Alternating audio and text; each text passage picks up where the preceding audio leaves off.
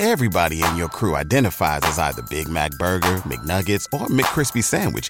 But you're the filet fish Sandwich all day.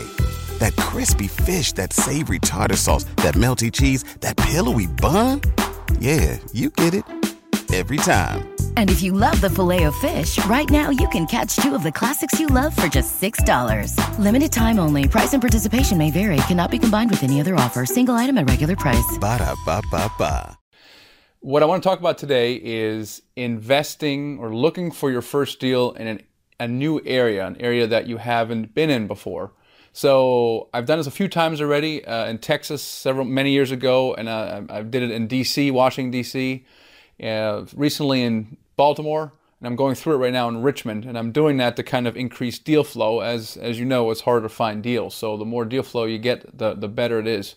So I went to Richmond uh, to build a team there and look at property and learn that market. So I want to describe to you kind of what that looks like. So when you're going to a new market, the first thing you need to do is you need to learn the market a little bit and build a team, look at deals, and kind of get into it that way. I just find that the best way to do that is to start by looking for brokers. Because brokers, number one, are your gateway to deals and also the gateway to helping you build your team, meaning property managers, local lenders, property inspectors, things of that nature. So the first thing I do is I create a list of brokers. And there's a couple ways to do that. I, use, I like using LoopNet. Uh, LoopNet is free. You can search for the kind of deal that you're looking for, the size and where it is. Make a list of all the brokers that you find. You can, there's also when you look at the profile of a bro- broker, you can see all of their other listings as well. So in my mind, the more listings of that type of asset you're looking for, the better the broker is. And then I reach out to them via LoopNet. And let's say I do that with 10 brokers, I'll hear back from maybe five, and the other ones just never respond. So I'm back from five and I start a dialogue with them. I said, and I try to get on the phone with them. I said, here's what I'm looking for. What do you got? And put me on your buyers list and send me anything you currently have. So that's the first step. The second step then is to when they do send you a deal, you need to analyze it. So I run it through my deal analyzer and uh, as quickly as I can without spending too much time on it. And I get back to the broker saying, you know, this price won't work for me, but this would, and here's why. Here are my assumptions uh, and my uh, my observations about what you provided. You know, your expenses are you know 35% of income. It's you know I've seen 45 to 50. You know, the you say that the the actual vacancy rate is is um, is 15%, but in your underwriting you have 5%. So I backed that down to 15%.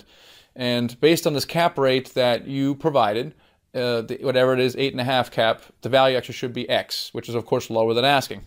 So I email this back, and it starts a dialogue. Sometimes you don't hear back from the broker because the price you mentioned is so low. I still follow up with the broker and I try to get them on the phone and try to engage them in conversation. Uh, sometimes you'll hear something back though. You'll say, "Hey, you know, um, well, the seller's willing to consider it. I hear, hear your point the, the big thing is not necessarily to get a deal, but to get the dialogue going and the relationship going. Most people that these brokers send deals to never respond to them. So you taking the time to respond to them in this way sets you apart from everybody else. So it's a dialogue that you're looking for. You're also looking for an excuse to actually now go to that market, but you don't want to go there, hop in a car, drive four hours in a, in a, or on a plane and, and fly. So you need a good reason for that. You want to schedule that ahead of time. So what you want to do is you want to have you want to meet your team members. Uh, and before you do that, you want to get referrals to some of the other team members you want to meet, property managers. Again, I ask my broker, what's your favorite property manager? Give me an introduction. I call them on the phone. I talk to them, blah, blah, blah. Uh, who's your favorite uh, real estate attorney, closing attorney? Who's your, your favorite lenders? Who have you seen doing deals in this area? I call them up. So when I go out there, I pack one or possibly two full days and I'm meeting with everybody. I'm looking at property I've already analyzed. Um, and so I build rapport, build relationships, I look at deals. So when I go there, I maximize my time. When you're done there, though, the, the key is to, is to follow up. Normally, you come home and you kind of forget about everything and you kind of you know, fall back. It's very important to stay in touch with the people you've met via phone, emails. Even if you don't have a deal you're looking at right now, you just send them an email, hey, here's what I've been doing. What are you up to? So that they remember you. Call them every once in a while and you know write them an email. And, and again, stay in touch with your brokers when they send you deals. Analyze it very quickly and uh, and that's how you build a relationship. So that's how I've been able to uh, learn the market, build a team, and get deals in in new areas. So hope that was helpful. All right, talk to you next time.